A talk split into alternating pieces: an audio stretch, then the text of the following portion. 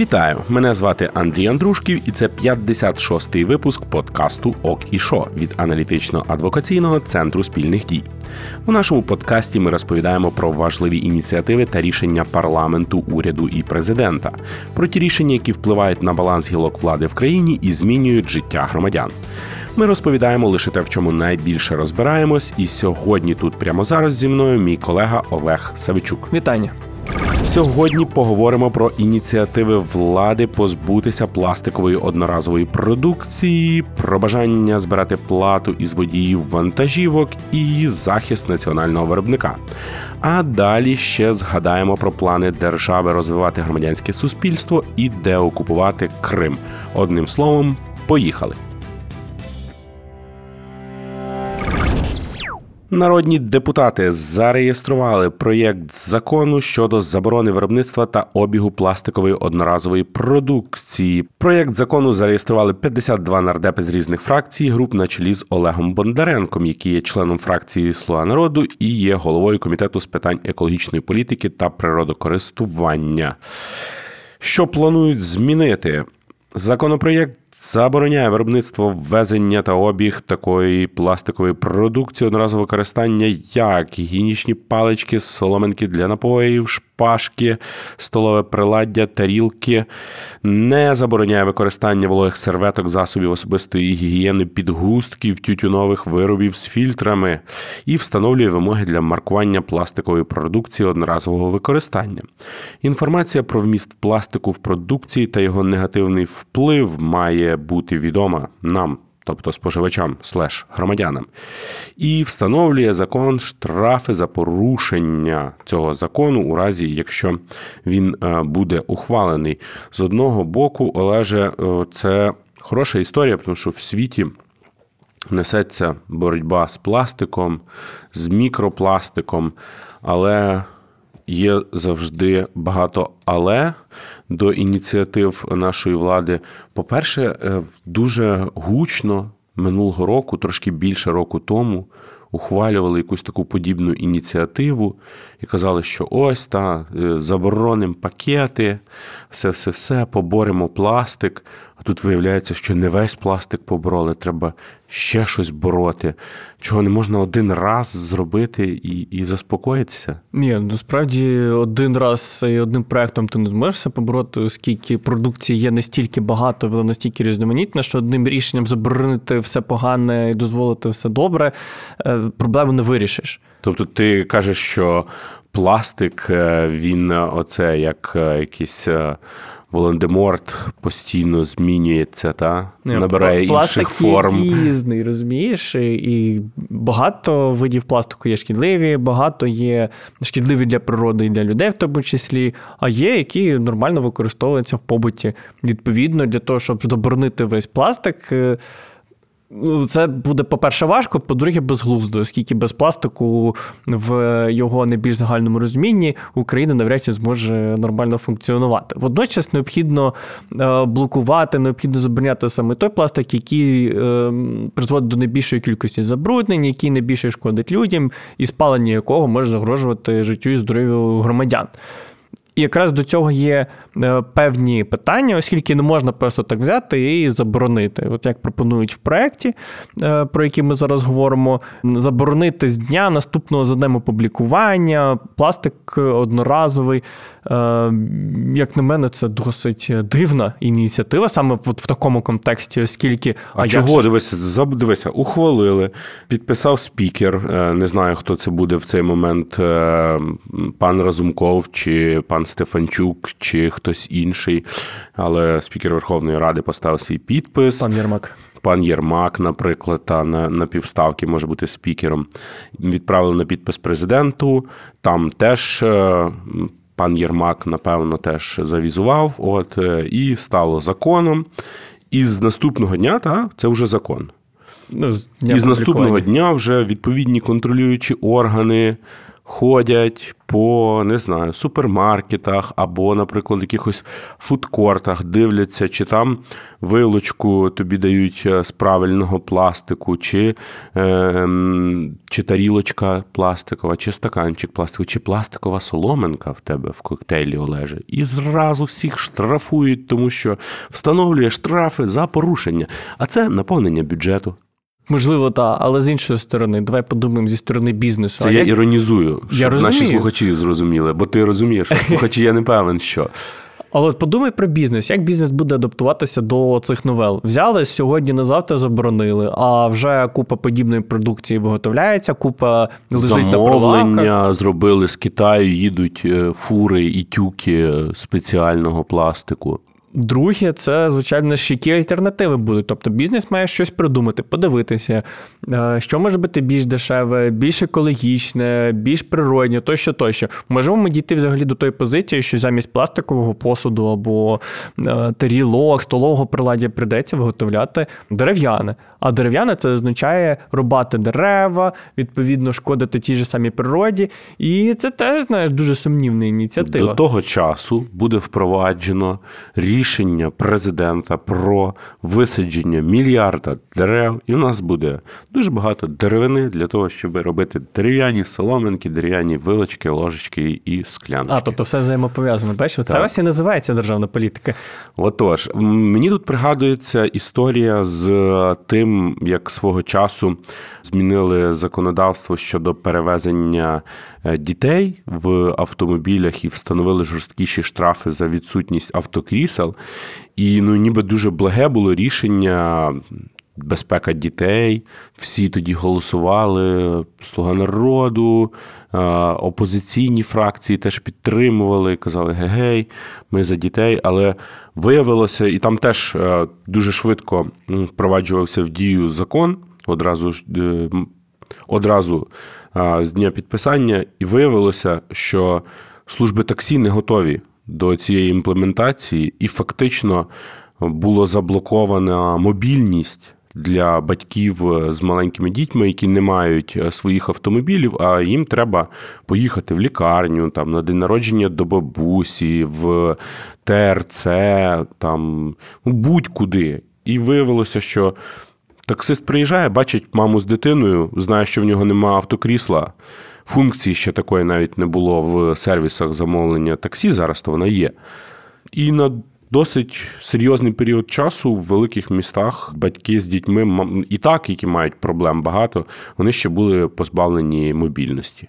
І тому це теж така історія дуже мене лякає, що от зразу давайте е, впровадимо. Може, нашим нардепам треба перейняти якийсь європейський досвід. Такого повільного впровадження політик, поступового, розумного, раціонального. Ну, власне, це те, про що колись свій час говорив Руслан Стефачук, перший заступник голови Верховної Ради, що необхідне е, планування законопроєктне, відповідне підготовка. Так ми навіть в якомусь подкасті Окішо обговорювали план законодавчої роботи Верховної Ради. Його тоді так з помпою презентували. Щось не видно, що, що він імплементується. Всьому свій час. Водночас є ще е, такі, на мою думку, проблемні питання. Це те, що в проєкті немає ані розрахунків, ані жодних прогнозів. Що я маю на увазі? Немає жодних зазначень стосовно того, скільки одноразової пластикової продукції зараз виробляється в Україні, скільки відходів вже продуковано, продукується умовно щодня, які фінансові чи екологічні прогнози цього законопроекту. Просто написано, воно буде сприяти захисту довкілля. Ну, очевидно, що воно буде сприяти. Буде заборонений пластик, пластик шкідливий. Відповідно, всі ж заживемо після цього. Ну, це так само, як сказати, що давайте відключимо всі існуючі АЕС, бо це теж щось там трошки десь кудись шкодить довкіллю.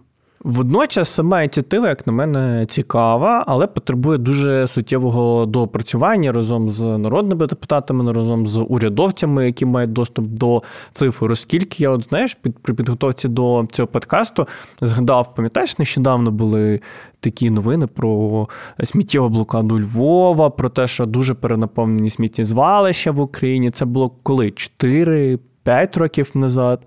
І щось... Це було в 16-му році. Навіть ще більше, бач? Е, І в мене одразу питання: на що раптово з'явилося дуже багато вільної місця на сміттєзвалищах? Чому раптом зникли всі ці новини про е, сміттєпереробні заводи, всі ці обіцянки від мерів? на часі. Тому то й проблема, що воно на часі, і воно потребує е, допомоги як з боку органів місцевого самоврядування, так само і з боку держави. Ну, От е, скільки багато новин було зі Львова про те, що там десь де збиралися будувати е, сміттєпереробний завод, вийшли місцеві жителі, протестували проти цього будівництва. Там десь в іншому місті України так само хотіли побудувати, але щось не побудували. Маємо приклад там дуже багатьох європейських держав, де якимось чином борються з проблемою сміттєзвалищ, з проблемою надлишкою сміття дуже великого. І нам треба якось з цієї кризи виходити, оскільки, якщо навіть зараз ця проблема не підіймається, це не означає, що через 2, 3, 10 років це питання знову не стане актуальним.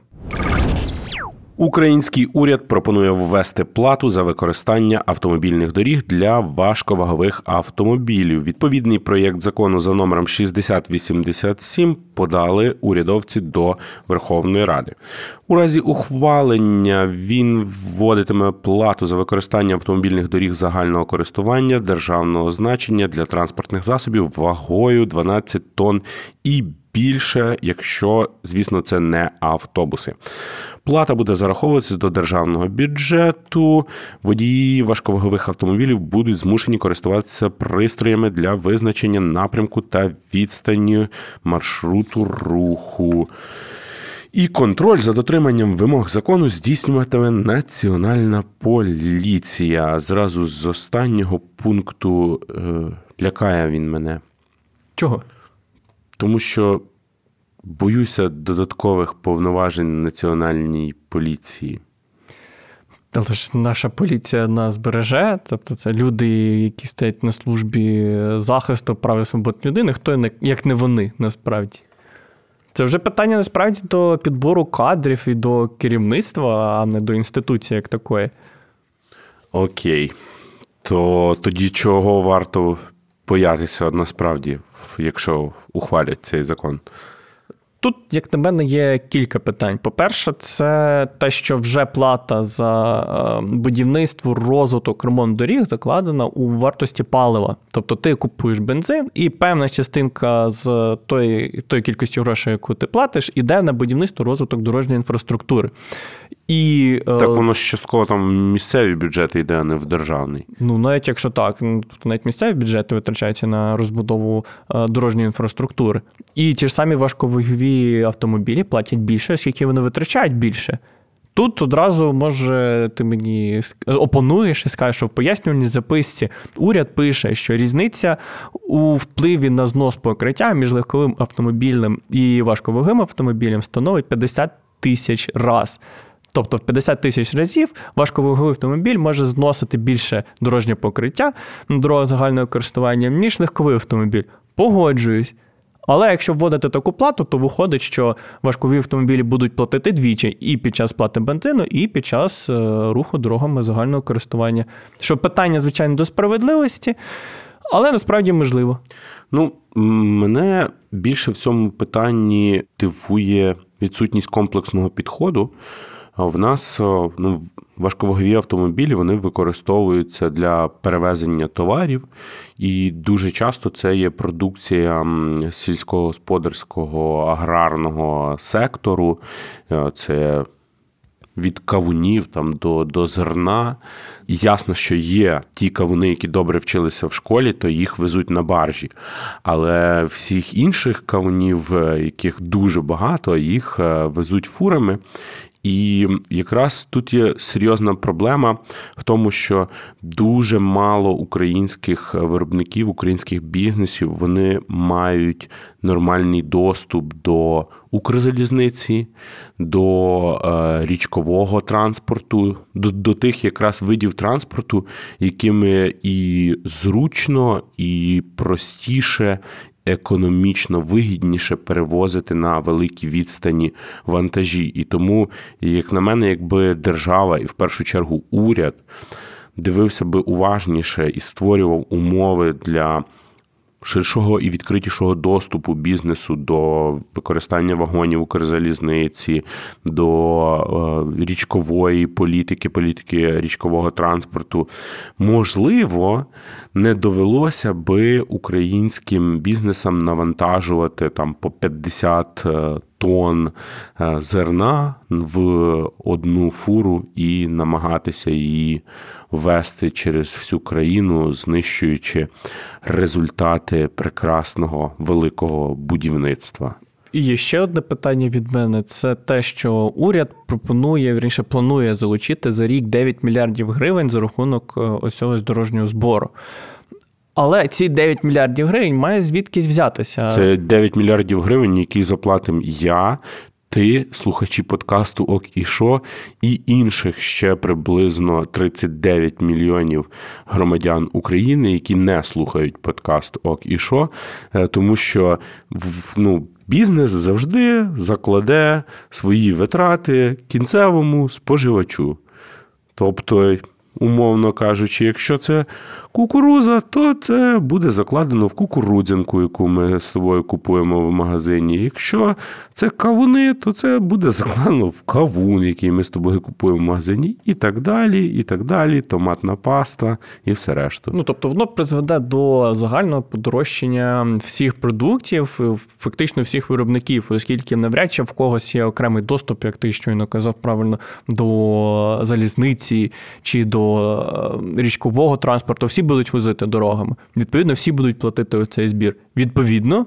Всі е, будуть змушені підвищити ціну на свої продукти. І більше того, в результаті потім виявиться, що простіше і дешевше купити томатну пасту десь, я не знаю, в Єгипті, або е, кукурузу возити теж з якихось інших країв, кавуни теж е, возити з Центральної Азії, що це все буде дешевше, і для цього треба буде приймати наступний закон про захист вітчизняного виробника і державне регулювання цін на продовольчі товари.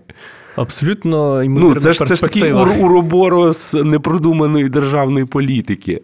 Але при цьому уряд зможе виправдатись. Він скаже тобі, що, по-перше, це є загальна європейська практика, і дуже багато європейських країн застосовують цей дорожній збір. По-друге, Україна взяла на себе зобов'язання відповідно до угоди про асоціацію адаптувати директиви ЄС. А одна із директив, якою Україна зобов'язалася адаптувати, якраз стосується цього дорожнього збору.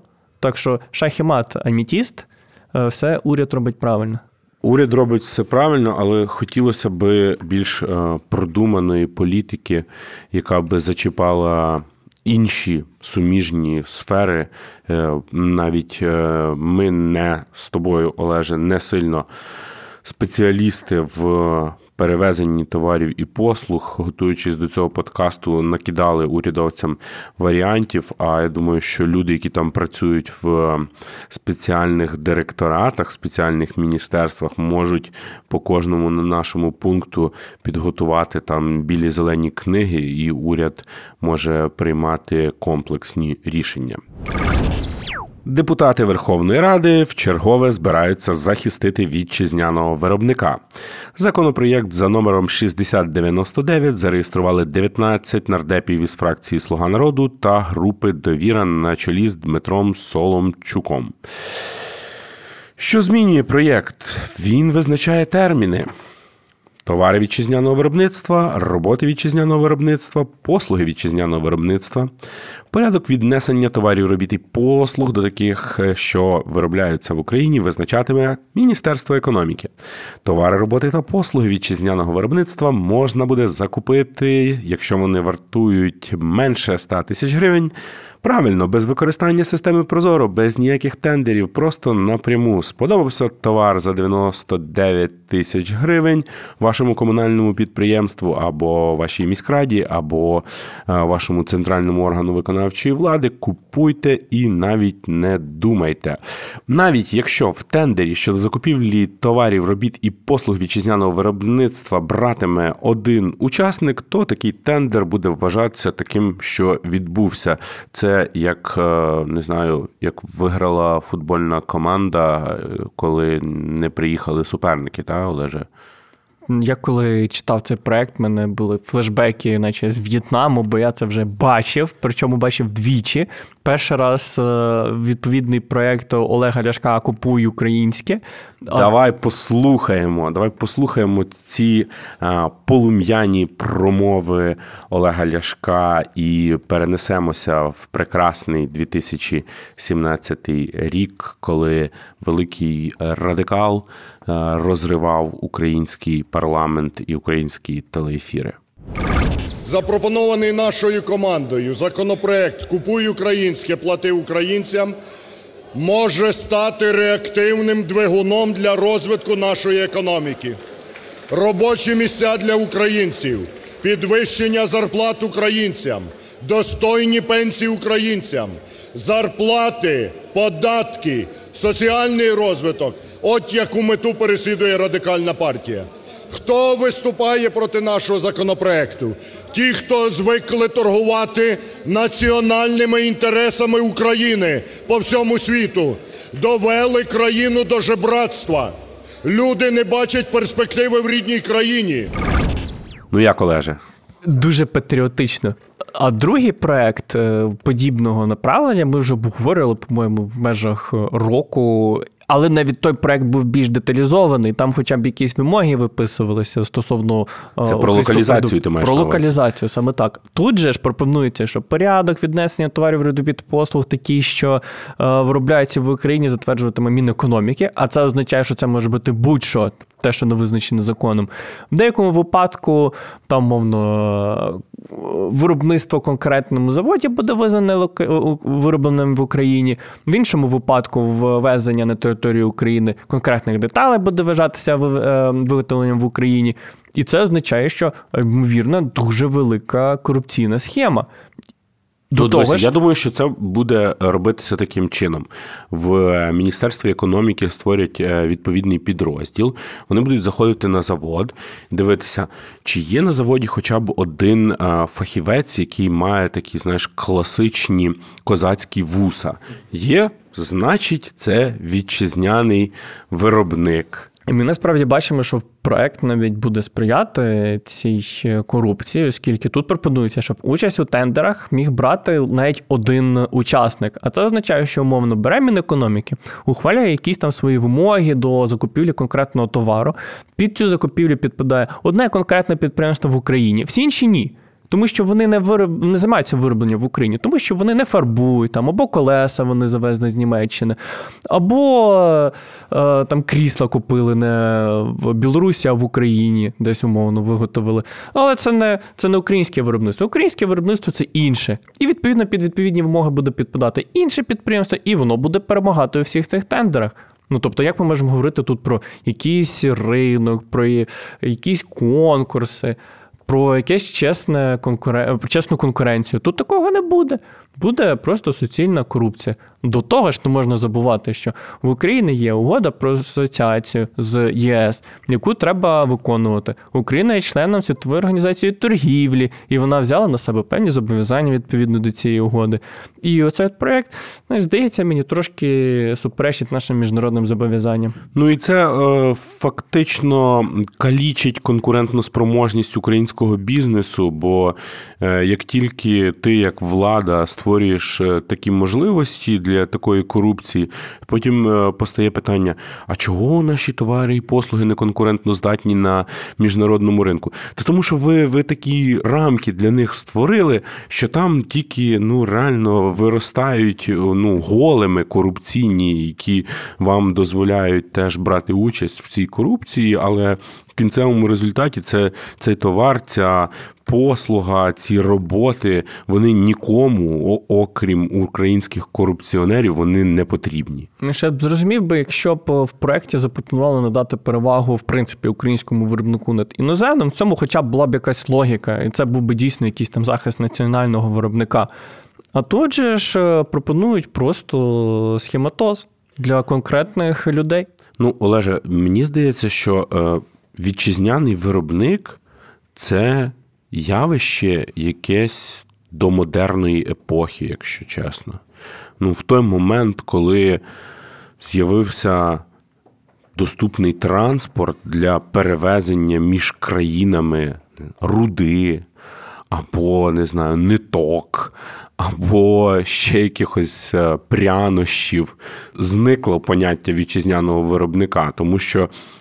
От в тому розумінні в чистої ідеї такої платонівської, ну завжди буде, якщо будуть створені ось такі умови, завжди буде можливість сказати: ага, а ось тут у вас є спеціальний, не знаю, метал, який використовується. Ну і ніхто не буде звертати увагу, що цей метал, в принципі, руда для нього видобувається виключно там в якійсь одній Африканській республіці, більш ніде в світі.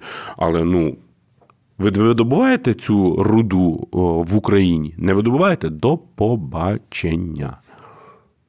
Щось як. Ні.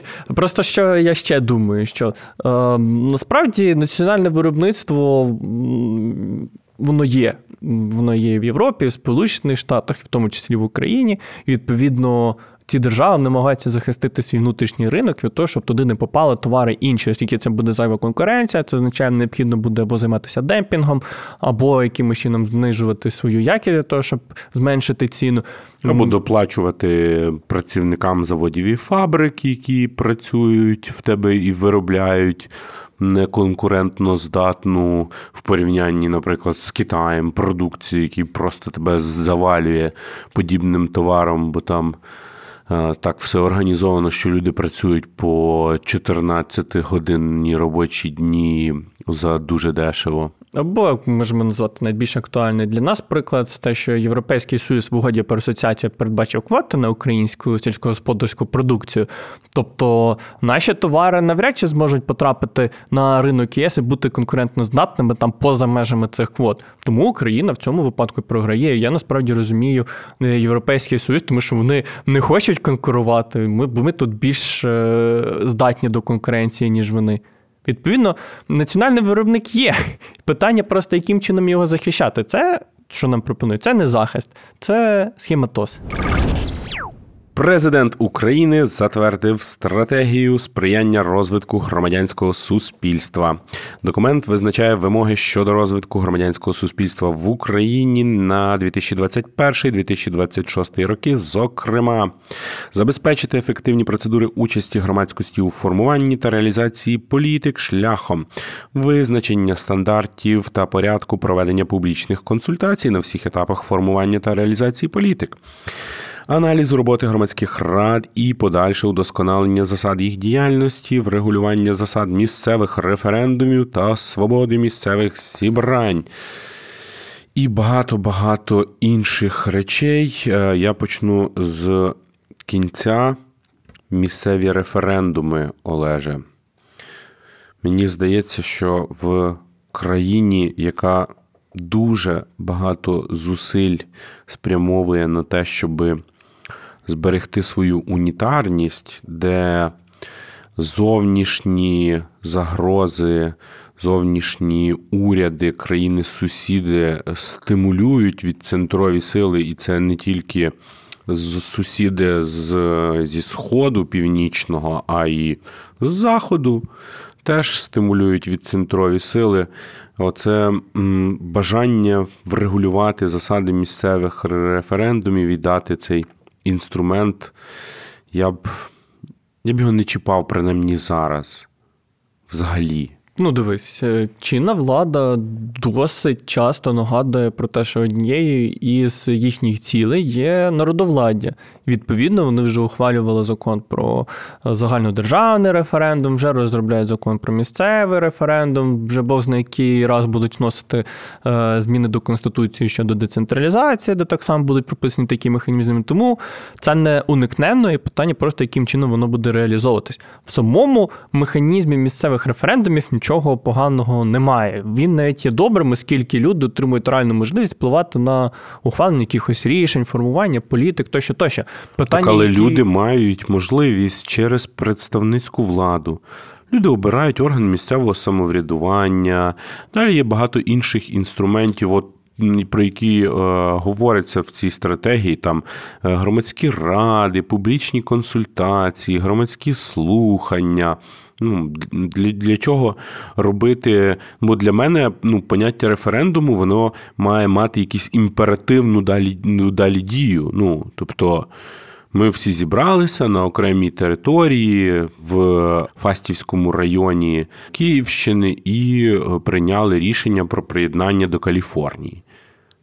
Ну, відповідно, це нас змушує задатися питанням, а які саме проблеми можуть виноситися на місцевий референдум. Поки що ми не можемо знати, що там буде виноситись, оскільки немає проекту. Але як на мене, такі а, питання. А чи є які... якісь проблеми, які вирішує орган місцевого самоврядування і до напрацювання рішень, щодо яких є вже готові інструменти, громадські ради, публічні консультації, громадські слухання, е, відкриті засідання органу місцевого самоврядування. Хіба цього недостатньо? Ну, які проблеми? Реорганізація освітніх мереж, реорганізація транспортних мереж, житлово-комунальне господарство, проблеми з е, енергоефективністю міст і територій. Ці всі речі можна вирішувати діючими інструментами, для чого ще якісь видумувати ще один велосипед, який створить додаткових 150 проблем. Ну, воно як мінімум в Конституції написано, як мінімум з цієї точки зору є. Ну, в Конституції написано про великий герб. Нам ну, треба великий герб. Як на мене, Конституцію треба виконувати, наскільки безглуздою вона не була. І це в першу чергу мають робити політики.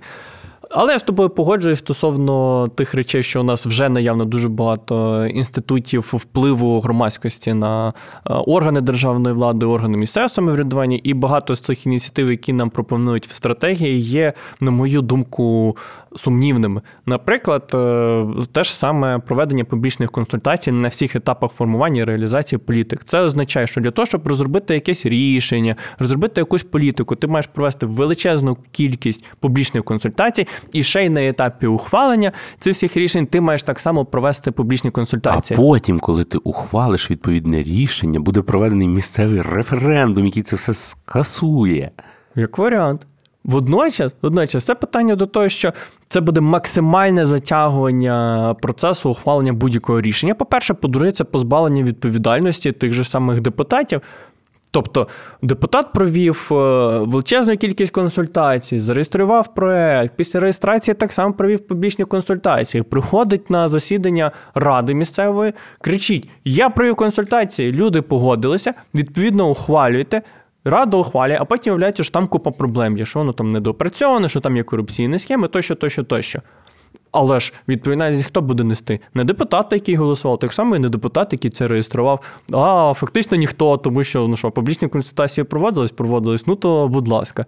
І так само в мене питання до того, що у нас же ж представницька демократія, мається на увазі, у нас є виборні органи, є президент, Верховна Рада, 450 народних депутатів, є місцеві органи влади, є органи місцевого самоврядування, обласні, районні, місцеві ради, сільські селищні міські голови. І відповідно, е, коли ми їх обираємо, ми їм передаємо таку частинку. Ем, нашої легітимності, відповідно, вони можуть ухвалювати рішення від нашого імені. Але якщо ми дуже сильно будемо їм заважати, то, по-перше, вони працювати ефективно не зможуть, якщо їм на кожному етапі необхідно буде проводити консультації, необхідно буде е, забезпечити доступ громадян до е, сесійних зал. Відповідно. На що вони нам будуть треба? Давайте, як Арістотель писав свій час, е, ведемо найгіршу форму правління демократію в розумінні Арістотеля, тобто фактично анархію. Ну і ще нам виборні органи. Будемо через пряме народовладдя все робити. Ну і ще дуже цікаво подивитися на початок цього блоку. У нас стратегію сприяння розвитку громадянського суспільства ухвалює президент. Він він ще і цим у нас займається. Та я насправді вже стомився весь час говорити, що це не проблема президента, це не його сфера повноважень. І я почав думати з точки зору того, навіщо взагалі президенту ухвалювати відповідні стратегії, якщо він не є тим органом, який буде реалізовувати це рішення.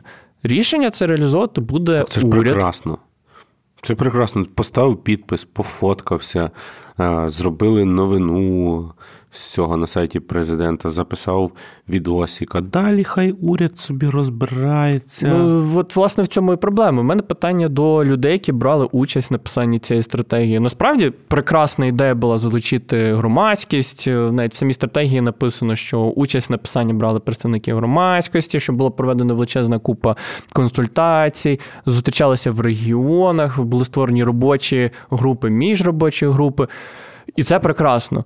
Але якщо це цю стратегію затверджує президент, це означає, що він не буде за це нести жодної відповідальності, тому що він не той орган, який буде розробляти відповідні законопроєкти, лобіювати їх в уряді, лобіювати їх в Верховній Раді. Це мав би робити уряд в першу чергу. Можливо, навіть якісь е, міністерства окремі але точно не президент. І це просто зняття себе відповідальності як зі сторони уряду, так і зі сторони президента. Президент стратегію ухвалив, наказ уряду дав. А що далі буде, то вже не його проблема. Кабінет міністрів затвердив план заходів щодо деокупації та реінтеграції тимчасово окупованих територій Криму та Севастополя. Документ визначає завдання щодо деокупації та реінтеграції тимчасово окупованих територій Криму та Севастополя, відповідальних строки виконання та очікувані результати.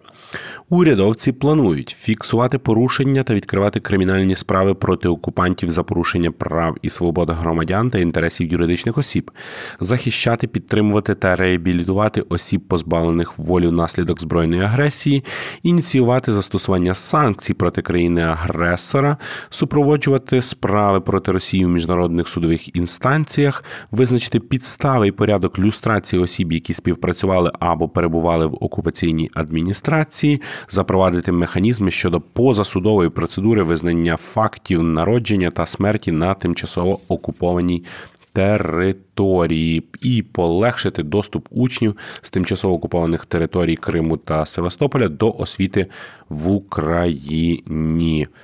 В мене одне єдине зауваження, Олеже. Я би хотів, щоб такий план заходів у нас з'явився ну, в вересні 2014-го, а не в вересні 2021-го. Я з тобою абсолютно погоджуюся. Те, яке в мене найбільше зауваження в самого було, бо через е, сім років після початку окупації тільки зараз приймається план заходів деокупації реінтеграції, як на мене, це трошки запізно. Водночас. Е, сам план, незважаючи на те, що там є дуже багато нечіткостей, дуже багато загальних якихось вимог і завдань. Е, незважаючи на це все, все одно досить непоганий документ. І гарно, що хоча б якась політика в Україні є стосовно цього питання. Ну і Важливо розуміти, що це держава намагається давати відповіді на виклики, які стоять зараз перед е, Україною, перед українськими громадянами. І Там дуже багато в документі, якраз е, щодо того, як держава планує відповідати на порушення прав і свобод українських громадян. І ось тут, наприклад, е, маємо пояснення того, що відбувається зараз від е, омбудсман України Людмили Денісової. На сьогоднішній день у нас вже 125 е, наших громадян або заарештовані, або затримані, або відбувають покарання. От е, така от у нас ситуація. Дуже багато громадян, зокрема і кримських татар, кримчаків якраз перебувають зараз в російських тюрмах. Вони заарештовані або затримані, і українська влада має якось реагувати. І важливо також, щоб це було не тільки в вигляді плану заходів. Мені здається, що важливо, щоб весь цей план заходів він отримав е, підтримку під час ухвалення державного бюджету як мінімум. І щоб е, всі ці речі, ті дедлайни, які прописали у себе е, міністр і прем'єр-міністр, вони їх дотримувалися і виконували, оскільки в е, інтересах України, в інтересах е, влади, навіть громадян є реінтеграція цієї території. Або хоча б е, не більше залучення людей, які там живуть на нашу територію, щоб вони тут навчалися, тут жили, розвивали українську економіку, розвивали Україну, її історію, науку тощо, тощо, тощо. І це можна зробити в тому числі за рахунок виконання тих завдань, які ви самі для себе прописуєте. Будемо сподіватися, що з дотриманням дедлайнів і з проєктним менеджментом в українських урядовців все буде покращуватися, і деокупація та реінтеграція українського Криму стане реальністю вже в найближчий час. Це був подкаст Центру спільних дій про рішення ключових державних органів влади в Україні. З вами були Андрій Андрушків і мій колега Олег Савичук. Дякую. Дякуємо за підготовку матеріалів редакторам Марії Очеретяні і Олексію Півтораку, а також звукорежисеру Андрію Іздрику, який це все змонтував, щоб ви могли слухати в приємному для вуха форматі. Де нас можна слухати? Наприклад, на українській правді в їхньому розділі подкасти, також в розділі подкасти видання Нове Время, а також в ефірі громадського радіо на частоті 99,4 FM у Києві. Якщо ви любите слухати на світових платформах, то шукайте нас на Apple Podcast, Google Podcast, SoundCloud, Spotify та багатьох багатьох інших. Якщо вже ви послухали цей чи інші випуски, то в коментарях завжди залишайте свої відгуки. Нам це важливо для подальшої роботи над цим подкастом і щоб покращувати його для вас. Якщо вам сподобалось, то ставте нам лайки, поширюйте його на ваших платформах соціальних мережах, діліться подкастом з друзями, знайомими і родичами. Якщо вам дуже сподобалось, то ви можете підтримати центр спільних дій на Патреоні. А ми вам дякуємо за увагу і почуємось вже за тиждень.